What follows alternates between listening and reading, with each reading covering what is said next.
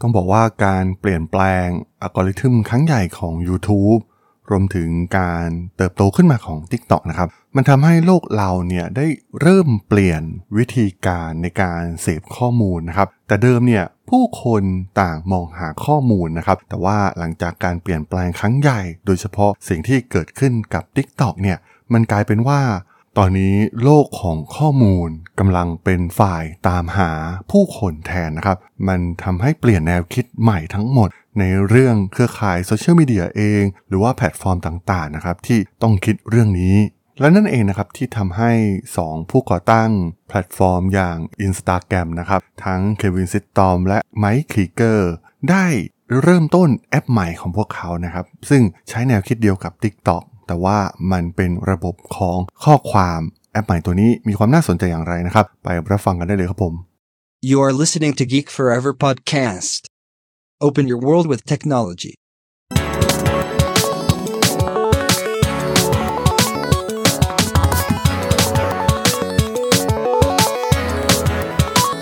This is Geek Story.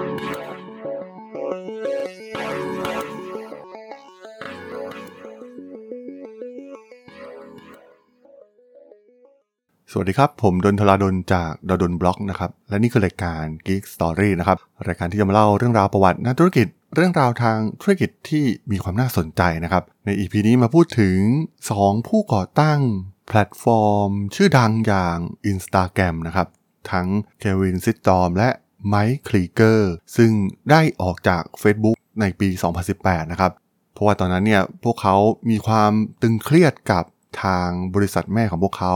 นั่นก็คือ Facebook หรือ Meta ในตอนนี้นั่นเองนะครับ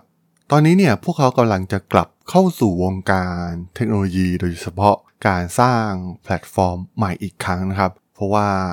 เทรนด์ใหม่ที่เกิดขึ้นนะครับ เรื่องของข้อมูลที่มีการเปลี่ยนแปลงนะครับ การเสพข้อมูลของมนุษย์เรา แต่เดิมเนี่ยเราผู้คนอาจจะเป็นฝ่ายวิ่งเข้าหาข้อมูลนะครับ แพลตฟอร์มโซเชียลมีเดียแทบจะทุกแห่งนะครับ เน้นไปที่การเข้าไป Follow การไลค์เพจต่างๆ เพื่อได้รับข้อมูลเหล่านี้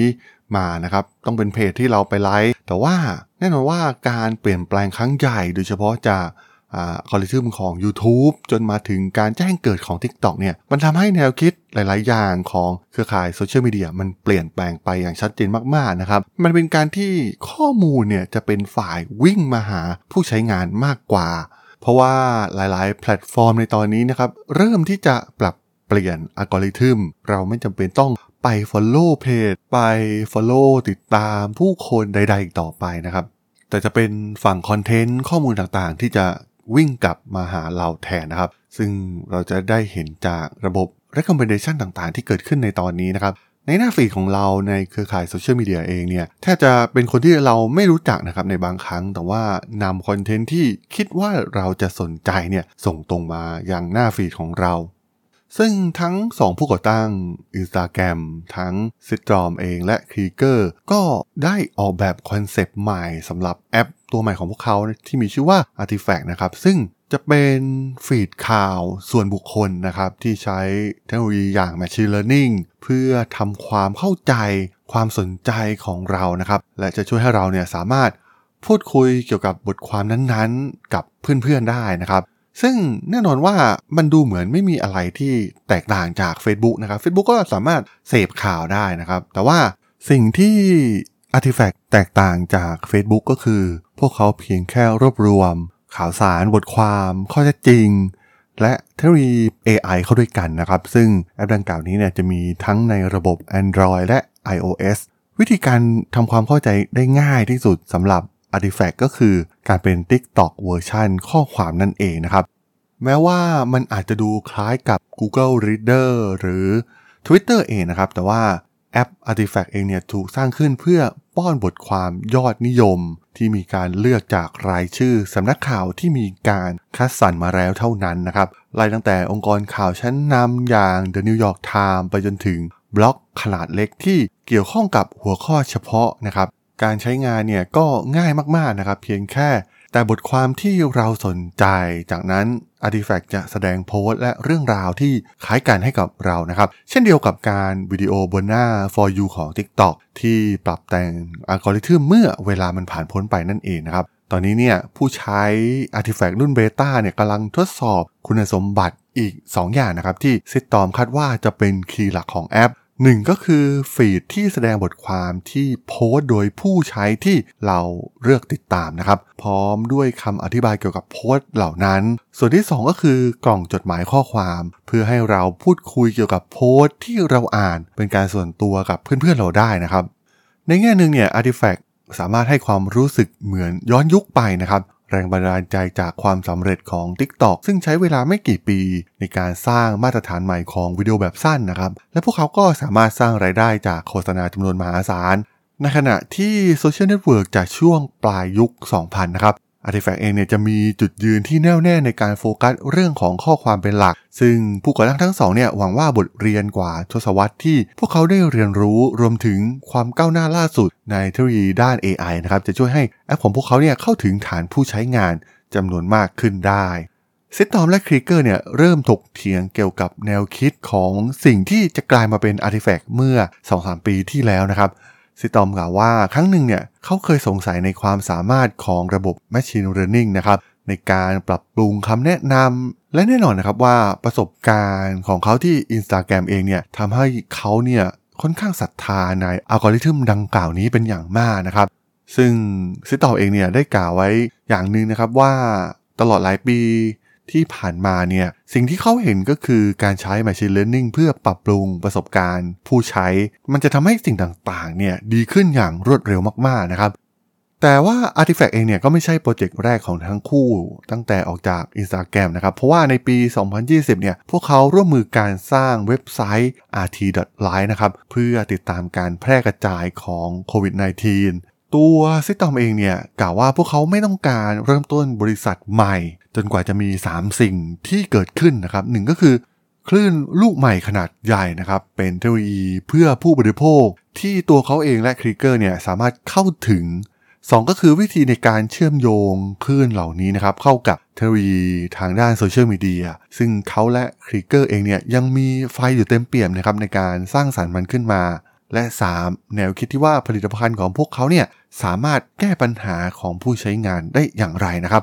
สำหรับ เทคโนโลยีที่ Artifact ใช้นะครับ มาจากเทคโนโลยีที่มีชื่อว่า Transformer ซึ่ง Google เองเนี่ยได้คิดค้นขึ้นในปี 2017 นะครับ มันมีกลไกสำหรับระบบในการทำความเข้าใจภาษา โดยใช้ Input ข้อมูลเนี่ยน้อยกว่าในยุคก่อนหน้านี้เป็นอย่างมากนะครับ การเปลี่ยนแปลงดังกล่าวเนี่ยช่วยให้ระบบ Machine Learning เนี่ยปรับปรุงได้รวดเร็วยิ่งขึ้น ซึ่งนำไปสู่การเปิดตัว Chat GPT เมื่อปีที่แล้วนั่นเองนะครับ นอกจากนี้เนี่ยมันยังทำให้สามารถสร้างสิ่งใหม่ๆนะครับสำหรับเครือข่ายสังคมออนไลน์ ซึ่งในยุคแรกเนี่ยโซเชียลมีเดียจะแสดงสิ่งที่เพื่อนๆ คิดว่าน่าสนใจนะครับ นั่นก็คือโมเดลของ Facebook จากนั้นพวกเขาก็เริ่มแสดงข้อมูลตามบุคคลที่มีการเลือกมีการติดตามนะครับ ไม่ว่าจะเป็นเพื่อนหรือไม่ก็ตาม แต่ว่านวัตกรรมของ TikTok คือการแสดงเนื้อหาโดยการใช้การคาดเดาโดยอัลกอริทึมเท่านั้นนะครับ โดยไม่คำนึงว่าเพื่อนของเราเป็นใครหรือว่าเราจะไปติดตามใครนะครับ ซึ่งแน่นอนว่าตอนนี้เนี่ยมันกลายเป็นแอปที่มีการดาวน์โหลดมากที่สุดในโลกคำถามก็คือคำแนะนำส่วนบุคคลสำหรับบทความข่าว และบล็อกโพสต์เนี่ยสามารถขับเคลื่อนความสำเร็จแบบไวรัลสำหรับ Artifact เองเนี่ยเช่นเดียวกับสิ่งที่วิดีโอทำกับ TikTok ได้หรือไม่นะครับ เพราะว่าก่อนหน้านี้เนี่ยมันก็มีแอปแบบนี้เคยเกิดขึ้นมาแล้วนะครับ ในปี 2004 กระแสข่าวแอป เฉพาะบุคคลนะครับ มีตัวอย่างเช่น Zite และ Pulse นะครับ ซึ่งเกิดขึ้นและดับไป โดยไม่สามารถสร้างพฤติกรรมใหม่ ๆ ให้กับผู้ใช้ได้แอปอย่าง Smart News ซึ่งตั้งอยู่ในโตเกียวนะครับ ซึ่งใช้เทคโนโลยี AI ที่คล้ายกัน เพื่อปรับเปลี่ยนคำแนะนำในแบบที่เราต้องการนะครับ สุดท้ายก็เลิกจ้างพนักงาน 40%ในสหรัฐอเมริกาและจีน ท่ามกลางฐานผู้ใช้ที่ลดลง และตลาดโฆษณาที่มีความท้าทายมากยิ่งขึ้นนะครับ หรือในเคสที่ประสบความสำเร็จในประเทศจีนอย่าง Toutiao นะครับ แอปอ่านข่าวของ ByteDance เจ้าของ TikTok นั่นเองนะครับ ซึ่งถือว่าประสบความสำเร็จอย่างสูง แต่ส่วนใหญ่เนี่ยจะเน้นไปที่ข่าวที่เป็น clickbait มากกว่านะครับ ซึ่งไม่ใช่วิสัยทัศน์ของทั้งซิสตรอมและครีเกอร์ เอาจริง ๆ ความน่าสนใจมันมีแอปในประเทศไทยเราเองนะครับ ที่ผมว่ามันมีคอนเซปต์ เดียวกับวิสัยทัศน์ของซิสตรอมนั่นก็คือแอปอย่าง Blockdit นั่นเองนะครับ ซึ่งมีการพัฒนาระบบการแนะนำเนื้อหาที่ตอนนี้เนี่ยเท่าที่ลองใช้เนี่ยถือว่าก้าวล้ำเป็นอย่างมากนะครับ มีความแม่นยำไม่แพ้แอปจากต่างชาติเลยทีเดียวนะครับ แล้วก็มีฟีเจอร์ที่หลากหลายมากนะครับ อยากให้หลายๆ คนไปลองสนับสนุนแอปของคนไทยกันนะครับ Blockdit สามารถไปลองโหลดได้ มีทั้งใน Android และ iOS นะครับ สำหรับ Artifact เองนะครับ ส่วนใหญ่พวกเขาจะเน้นไปที่เนื้อหาที่เข้มข้นเนื้อหาจริงนะครับ ไม่มีเนื้อหาเฟกนิวเพราะว่าระบบจะลบข้อมูลเฟกนิวต่างๆ ออกไปนะครับ โดยระบบ Machine Learning เนี่ยจะได้รับการปรับแต่งเพื่อวัดระยะเวลานะครับที่เราใช้ในการอ่านเกี่ยวกับเรื่องต่างๆ ยิ่งเราใช้เวลากับบทความต่างๆ เยอะก็แสดงว่าบทความนั้นมันน่าสนใจนั่นเองนะครับแล้วก็เลิกโฟกัส สิ่งที่ทำให้คนคลิก แล้วก็แสดงความคิดเห็นนะครับ เพราะว่าบางครั้งเนี่ยพวก clickbait เองหรือว่าการตั้งโพสต์แบบ ล่อให้คลิกเนี่ยมันก็ทำให้บางเนื้อหาเนี่ยถูกคลิกเยอะมากๆนะครับแต่ว่าเนื้อหามันไม่ได้มีความน่าสนใจแต่อย่างใด แต่ว่ามันถูกผลักดันโดยอัลกอริทึมของแพลตฟอร์มอย่างโซเชียลมีเดียตัวอย่างเช่นใน Facebook หรือ Twitter เองนะครับจะเห็นว่าเนื้อหาทำนองนี้เนี่ยถูกผลักดันในแพลตฟอร์มเป็นอย่างมากนะครับเพราะว่าอัลกอริทึมที่เป็นพื้นฐานของมันนั่นเองก็ต้องบอกว่า AI เองเนี่ยถือว่าเป็นแรงผลักดันที่สำคัญในความสำเร็จของ TikTok นะครับ ในทำนองเดียวกันแอปอย่างทวิตเตอร์เองเนี่ยก็ยังคงเป็นแหล่งข่าวหลักสำหรับข่าวด่วนส่วนใหญ่นะครับเพราะเป็นที่ที่เหล่าผู้มีอิทธิพลไปพูดคุยข่าวในที่สาธารณะมากที่สุดนะครับ แม้ตอนนี้แอปอย่าง Artifact เองเนี่ยจะอยู่ในขั้นตอนการพัฒนานะครับ แต่ว่าถ้าหาก ซิตอมและคิกเกอร์เนี่ยสามารถนำองค์ความรู้แบบเดียวกันมาใช้กับผลิตภัณฑ์ที่พวกเขาเคยทำสำเร็จมาแล้วกับ Instagram พวกเขาอาจจะพลิกโลกของการเสพข้อมูลข่าวได้อีกครั้งสำหรับเรื่องราวของแอป Artifact กับ 2 ผู้ก่อตั้งอย่างคิกเกอร์และซิตอมใน EP นี้ ผมก็ต้องขอจบไว้เพียงเท่านี้ก่อนนะครับสำหรับเพื่อนๆที่สนใจเรื่องราวทางธุรกิจเทคโนโลยีและวิทยาศาสตร์ใหม่ๆ ที่มีความน่าสนใจก็สามารถติดตามมาได้นะครับ ทางช่อง Geek Forever Podcast ตอนนี้ก็มีอยู่ในแพลตฟอร์มหลักๆ ทั้ง Podbean Apple Podcast Google Podcast Spotify YouTube แล้วก็จะมีการอัปโหลดลงแพลตฟอร์ม Blockdit ในทุกๆ ตอนอยู่แล้วด้วยนะครับ ถ้ายังไงก็ฝากกด Follow ฝากกด Subscribe กันด้วยนะครับ แล้วก็ยังมีช่องทางหนึ่งในส่วนของ Line แอดที่ a t r a d o n t h a r a d h o l สามารถแอดเข้ามาพูดคุยกันได้นะครับ ผมก็จะส่งสาระดีๆ พอดแคสต์ดีๆ ให้ท่านเป็นประจำอยู่แล้วด้วยนะครับ ถ้าอย่างไงก็ ฝากติดตามทางช่องทางต่างๆ กันด้วยนะครับสำหรับใน EP นี้เนี่ยผมต้องขอลากันไปก่อนนะครับ เจอกันใหม่ใน EP หน้านะครับผม สวัสดีครับ